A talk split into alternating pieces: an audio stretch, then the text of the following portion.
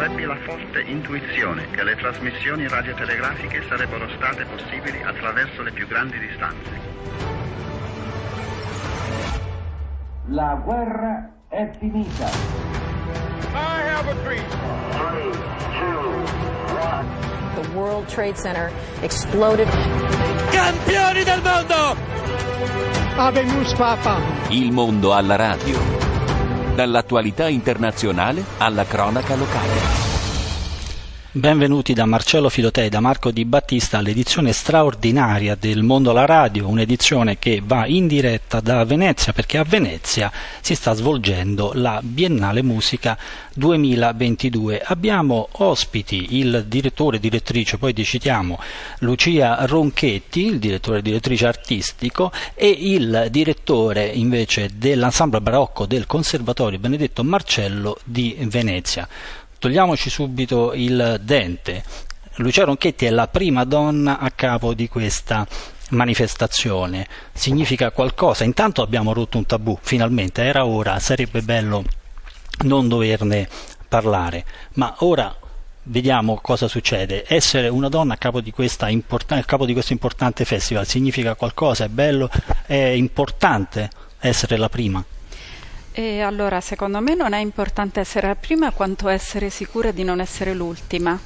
Questa è la cosa più importante. Io spero di lavorare nel modo più serio possibile e anche nel modo più creativo possibile e fare in modo che la Biennale riconquisti, la Biennale Musica riconquisti pubblico e critica e notorietà internazionale, e che appunto dopo di me, perché la cosa straordinaria della Biennale Musica è il fatto che si alternano diversi compositori attivi italiani che rimangono in carica a quattro anni e che in qualche modo ordiscono un dialogo virtuale tra di loro, perché naturalmente ognuno reagisce alla programmazione precedente, e quindi sarei molto felice di lasciare la Biennale in una situazione sia di proprio salute rispetto al pubblico, di comunicazione rinnovata e anche di comunicazione con tutte le differenti istituzioni musicali della città, in modo che poi il presidente della Biennale possa serenamente scegliere una compositrice o un compositore senza mai più farsi problemi di genere. Speriamo quindi di non doverci più occupare di questo, del genere del direttore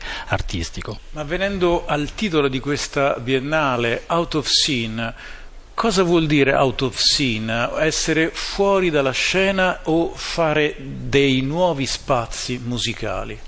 No, significa effettivamente essere fuori dal palcoscenico tradizionale, essere fuori dalla scena deputata, nel senso che il festival non si occupa di opera contemporanea, che è qualcosa che è presente per esempio nella programmazione del Teatro La Fenice, che è una delle opere più interessanti in Europa proprio per la programmazione e la creazione di nuove opere. Questo festival si occupa di altre forme del teatro musicale, che sono generalmente definite come teatro musicale sperimentale, che è un tipo di teatro musicale che spesso si annida, si nasconde o cerca luoghi alternativi. È un teatro che può essere realizzato in spazi diversi, in spazi molto semplici, in spazi che vanno allestiti, ma è anche un teatro che può essere site specific, pensato per appunto luoghi, architetture, risonanze acustiche specifiche, e quindi che può entrare dentro la città, che può entrare in dialogo con la città di Venezia, che è una città meravigliosa che possiede spazi storici importantissimi dove si è sempre fatta musica. Maestro Ronchetti, tra l'altro questo è un mondo particolarmente appassionato, particolarmente vivo. Ecco, si dice spesso della musica eh, contemporanea che è un po' un circolo chiuso, eccetera. Invece forse è proprio in questo teatro musicale non ufficiale, o almeno mm. non completamente ufficiale, che si annida la nuova creatività. Io ho l'impressione che la scena che si è creata in Europa, perché non conosco bene la scena, diciamo, oltre atlantica, ne ho risonanza, però non sono stata direttamente a seguire festival importanti in America, però per quello che riguarda eh, l'Europa sicuramente c'è una grande vitalità di questo tipo di teatro, perché è un tipo di teatro musicale sicuramente meno esigente, che è più agile, che costa meno, che come il teatro veneziano dell'inizio del Seicento è fatto da piccoli team, il compositore è spesso impresario di se stesso, librettista, regista, spesso aiuta per i costumi, per le scene, è la persona anche che gestisce la tecnologia. Molti dei compositori invitati nel festival sono um, compositori multitasking, non per virtù ma per necessità, e amano circondarsi di eh, diciamo interpreti fidati, che non sono solo interpreti ma sono veramente persone che sono in un rapporto di amicizia storico o comunque di grandi collaborazioni. Quindi sono persone eh, più entusiaste, penso, perché gestiscono da soli le loro forme compositive e possono proporle a festival, anche a delle strutture operistiche, a delle istituzioni operistiche. In Europa hanno delle sale a parte, le sale a côté, delle sale da camera, dove via via cercano di mettere tutto quello che è, diciamo, teatro musicale sperimentale, perché chiaramente quando si va invece nella grande scena di un teatro d'opera, automaticamente la grande orchestra è in buca, automaticamente i solisti che fanno parte dell'ensemble dell'opera vogliono avere delle parti sola- eh, vocali solistiche, automaticamente il pubblico è così lontano che quei solisti devono avere una voce operatica. Quindi c'è una serie di situazioni, anche se c'è l'elettronica, c'è la possibilità di una disposizione diversa, quello è un formato che rimane quel formato, ed è un formato che è stato creato a Venezia all'inizio del Seicento e che è stato, diciamo, consegnato alla contemporaneità attraverso Wozzeck, e da lì non si scappa. Grazie, ricordo che chi vuole avere qualche chiarimento può mandare un WhatsApp a tre tre cinque uno due quattro tre sette due due e oppure a programmi punto musicali chiocciola s p c punto va. Maestro Ronchetti, seguendo la Biennale ci è sembrato di capire che la sua programmazione sia un ciclo che si articola in diversi anni. Come si mette in relazione il festival che ha preceduto questo con quello, con questo e con quello che lo seguirà? Allora, io ho pensato di appunto fare dei festival tematici perché ho l'impressione da ascoltatore che in tutta Europa i festival di musica contemporanea, se rimangono generici, rischiano di presentare eh, dei lavori che sono talmente in contrasto, dei, dei momenti di ricerca musicale che sono eh, talmente incompatibili gli uni con gli altri, a, a volte presentati all'interno dello stesso concerto, che per il pubblico è veramente spaesante. Io invece vorrei creare una specie di grande contenitore molto aperto, aperto a differenti tendenze stilistiche, anche a differenti culture musicali, dove però il pubblico sa, ecco, entrando in questo festival so che ci sarà qualcosa che ha a che fare col teatro musicale. Nello stesso tempo eh, mi sono proposta il compito di fare quattro anni di festival tematico, ma anche in qualche modo eh, scegliendo linguaggi e tendenze stilistiche molto aperte e comunicative verso il grande pubblico. Questo festival è estremamente circense, il teatro musicale può essere un teatro musicale di protesta, di riflessione, eh, che può, diciamo, come Intolleranza di Luigi Nono, portare il pubblico a immedesimarsi in situazioni drammatiche, e stiamo vivendo un, un momento estremamente drammatico, ma questo festival vuole invece comunicare la gioia del fare musica insieme, la gioia di creare delle situazioni drammaturgiche, e quindi ho scelto proprio dei compositori che lavorano per il grande pubblico, che usano linguaggi molto diretti, linguaggi musicali posso dire molto semplici. E quindi da una parte si può dire che si potrebbe dire che è un festival reazionario, ma dato che sono tutte prime esecuzioni, quello che forse anche nelle intenzioni potrebbe essere un festival reazionario diventa un festival comunque innovativo, perché ogni compositore porta la sua ultima lettera, il suo ultimo racconto, e in questo senso diventa sorprendente, diventa qualcosa che comunque il pubblico deve scoprire e capire. Ma in generale penso che tutte le persone, anche i non musicisti, possono rimanere affascinati, sorpresi e soprattutto divertiti. Il doppio binario storico della Biennale Musica è da una parte l'internazionalità, dall'altra alla proiezione sul territorio. E eh, abbiamo qui il maestro Francesco Erle, che è direttore dell'orchestra barocca del Conservatorio eh, Benedetto Marcello di Venezia, direttore anche dell'ensemble vocale Venezia Eterna. Ecco, e, e allora tra le cose che sono venute fuori con questa edizione della Biennale c'è il rapporto tra conservatorio e biennale. Allora, quanto è importante che le istituzioni dialoghino e quanto è importante che la Biennale e il Conservatorio dialoghino? Cosa vuole? Per me è, è fondamentale, perché mi occupo soprattutto io di educazione e perché diventa un rapporto vero, cioè sono entusiasta della situazione in cui mi trovo, che eh, in modo strutturale, grazie all'idea di, di Lucia, mette insieme la cultura antica di due periodi di cui mi sono sempre occupato e la contemporaneità. I ragazzi che si trovano in questo momento a dover affrontare la scrittura, prima eh, sapendo, conoscendo le fonti del Duecento per quanto riguarda quello che succederà a San Marco, e però eh, scontrandosi con un linguaggio armonico anche abbastanza eh, ardito, complesso, pieno di, di ricerca e anche di suoni, con la compositrice Tulve. Invece dall'altra parte un quintetto vocale che ha di fronte uno dei pezzi più famosi che riguardano la storia di questa città, cioè La barca da Venezia a Padova di Adriano Banchieri, inseriti in un racconto che ne stravolge, ma rispettandolo profondamente il significato, è, è un'azione educativa alla, alla, alla forza, alla verità della musica contemporanea, che non è possibile pensare per me in modo migliore. Maestro Erle, ma i suoi allievi vanno ai concerti? Degli altri, intendo? Sì, eh, devo dire che Venezia è un posto un po' particolare per quanto riguarda i giovani studenti, perché innanzitutto siamo un ambiente estremamente internazionale, cioè per esempio adesso a San Marco abbiamo tutto il mondo che canta qualcosa che non appartiene alla loro tradizione di provenienza, cioè noi stiamo per prendere in mano tre eh, spezzoni di officio eh, sacro, diciamo sacra rappresentazione del Duecento veneziano, ma abbiamo persone che vanno dal Brasile alla Cina, eh, passando da, in, in tutte le situazioni culturali che stanno in mezzo. E questo fatto già dell'internazionalità li, li spinge fortemente a seguire il teatro e a seguire i concerti.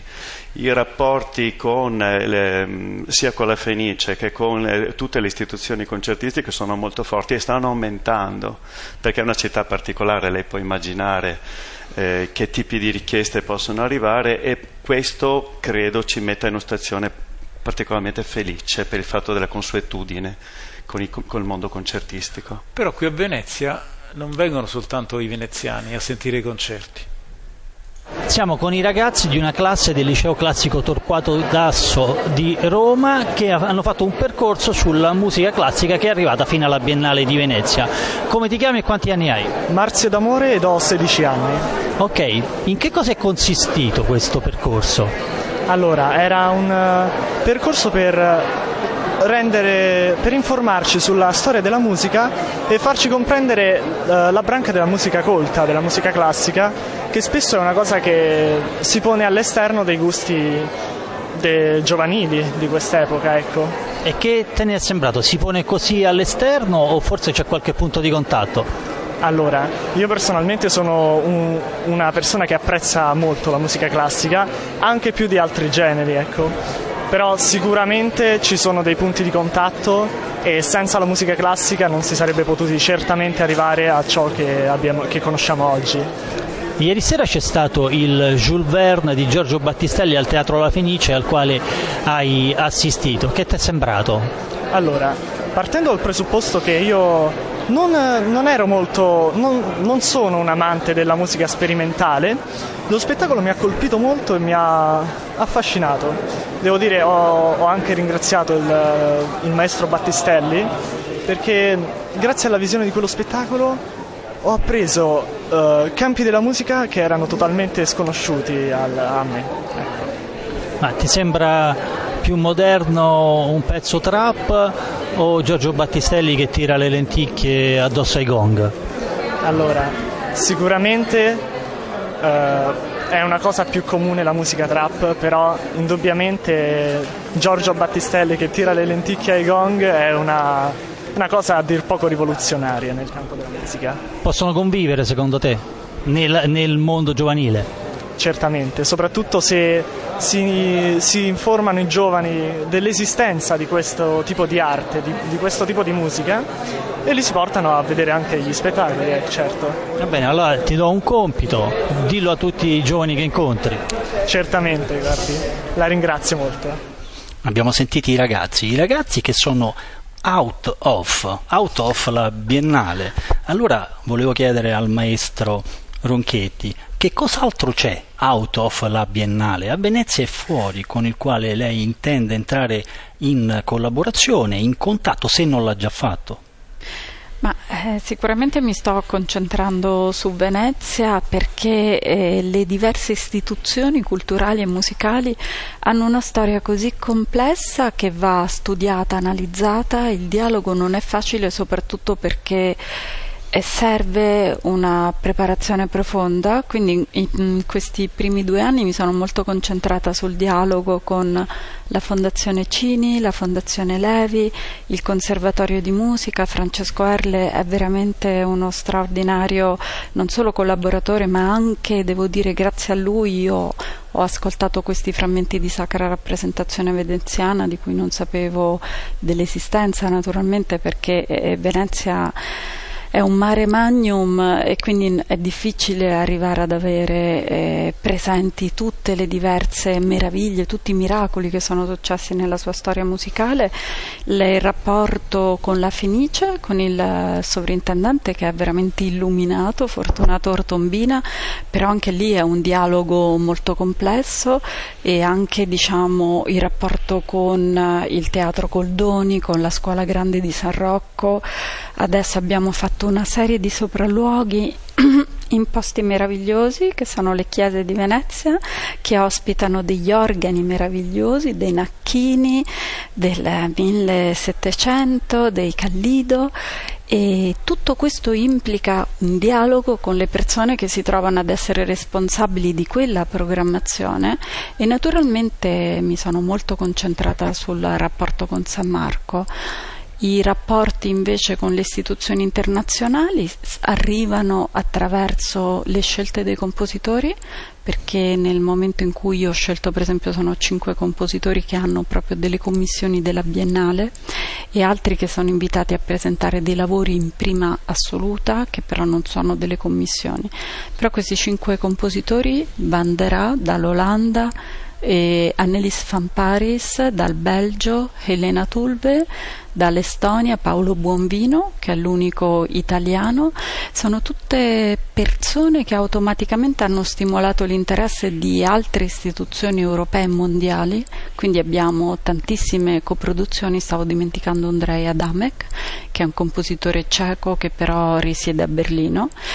E, e questo, diciamo, in questo senso è venuto abbastanza spontaneamente. Quello che sto cercando adesso è di realizzare il Festival del duemilaventitré con uno sguardo molto più ampio a tutto quello che è produzione musicale non europea. È sempre una sorta di omaggio a Venezia e all'internazionalità che Venezia ha avuto per tanti anni, per, per almeno due secoli Venezia era la New York di quel momento, e siccome io non credo nella contemporaneità e nel passato, ma io penso che soprattutto nell'ambito della produzione musicale tutto quello che è interessante e attuale è sempre contemporaneo, quindi io penso che compositori come Willaert, Monteverdi, Cavalli siano dei miei contemporanei, perché continuano a dire delle cose che sono estremamente interessanti.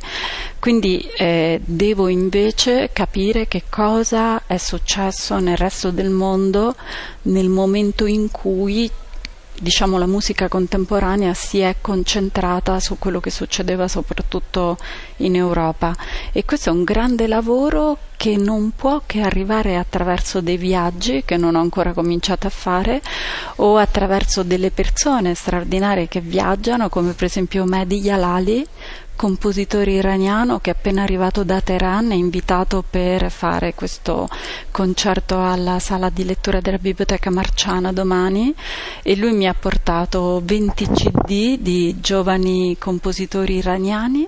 Lui è anche il primo direttore artistico di un festival di musica elettronica che si svolge a Teheran, e quindi ecco, attraverso questi viaggiatori solitario, attraverso dei viaggi che spero di fare, io spero di eh, scoprire dei nuovi Mozart che però abitano in tradizioni musicali diverse da quella che noi conosciamo. Certo, Venezia è sempre stato un momento di sintesi dei viaggiatori di tutto il mondo. Venezia è una città internazionale da sempre, ma c'è anche chi lavora a Venezia costantemente e fuori dalla porta del conservatorio. È molto fortunato perché c'è la Biennale e c'è tanto altro. Con la Biennale sicuramente c'è un rapporto, ma cos'altro c'è per portare i giovani, che abbiamo sentito una volta che vanno a vedere le lenticchie sui gong e si divertono pure, però spesso non lo sanno e magari non ci vanno? Cosa cercate di fare in questo senso? Eh, la domanda non è facile, però ce la facciamo tutti i giorni. Il rapporto con la convinzione del rapporto con lo strumento o con lo studio della, anche del cosiddetto repertorio, deve essere per forza vivo, altrimenti non, in questo momento per un giovane musicista la, cosa, la motivazione non è sufficiente, per cui noi siamo costantemente alla ricerca di dare una motivazione vera di vita a, a, al rapporto con quello che stiamo studiando. Non so, le faccio, mi perdoni, un esempio molto, molto semplice. Eh, all'interno del nostro ensemble ci sono, eh, in questo momento stanno c- cantando in prova persone dall'Ucraina e dalla Russia, e attaccare la sacra rappresentazione con le parole latine salutaris noster, visto che non tutti sono di tradizione diciamo cristiana in senso lato, e, e ha necessitato di una, tra- di una traduzione che doveva essere riconosciuta da tutto il gruppo per avere una verità di interpretazione, anche perché ci sono delle situazioni non mensurate, dobbiamo avere una motivazione forte attorale per entrare, e la traduzione che abbiamo scelto, perché questo è stato il lavoro di preparazione a questo, a questo momento, è che porti salvezza, che porti pace, e quindi il gruppo ha accettato di ragionare sul rapporto con la nuova composizione di Helena Tulve come innanzitutto un inno alla pace, che però è una pace vera, perché appunto siamo tra, tra rappresentanti di culture in guerra. Quindi c'è bisogno che la musica diventi anche vita. E quindi eh, è importante che la musica non sia chiusa. Ecco, un concetto uh, che a volte eh, sfugge un po' ad alcuni musicisti è che eh, non serve eh, eh, restare nel proprio giardino, nel proprio mm. hortus conclusus. Forse eh, è importante che le istituzioni, naturalmente la Biennale, il Conservatorio, vengano fuori e, e si confrontino con quello che è la realtà, quindi la pace, ma anche il lavoro, anche la famiglia, sono concetti che ha evocato Giorgio Battistelli eh, ieri e che forse mm-hmm. potremmo tornare a evocare qui, maestro Ronchetti e maestro Erle. Beh, il rapporto con Biennale, grazie a, a questa collaborazione che è decollata in modo clamoroso con Lucia Ronchetti, È, è fantastico. Non so, le faccio un altro esempio. Eh, adesso noi stiamo cantando Barca da Venezia per Padova. A un certo punto c'è una meravigliosa situazione d'amore in questa barca. Già, già Banchieri è fortemente vero, perché immette col famoso madrigale dialogico Urla di Venezia, molto meglio dei, delle famose Urla di Londra. Eh, però a un certo punto viene ripreso dalla compositrice, spero di non fare uno spoiler, di non esagerare, ma eh, in, in, nel contesto del racconto le carezze che ricorda la rizzolina, finché c'è una scena d'amore, le carezze del papà inserite in una storia di violenza eh, domestica verso le donne. E nel momento in cui l'abbiamo studiato con i miei giovani colleghi ci ha fatto, mi perdoni l'espressione molto eh, di tutti i giorni, eh, accapponare la pelle, e questo è quello che credo sia il valore fondamentale del teatro come è stato inventato a Venezia. Si parla veramente della vita, anche se magari il soggetto inizialmente è mitologico, ma si finisce per parlare veramente della vita e di cosa succede. Ecco, che immagine meravigliosa quella di una musica che ci fa accapponare la pelle. Ci sono dei, dei, dei momenti, delle sensazioni che uno non può dimenticare, e la musica, l'arte ci deve aiutare a vivere questa nostra vita con queste sensazioni, perché se, la vi- se l'arte, la musica non fanno parte veramente della nostra vita, e allora è inutile. Ma restate con noi, adesso abbiamo cinque minuti di pausa e poi torniamo in studio con il maestro Ronchetti e il maestro Erle in diretta da Venezia per questa Biennale duemilaventidue.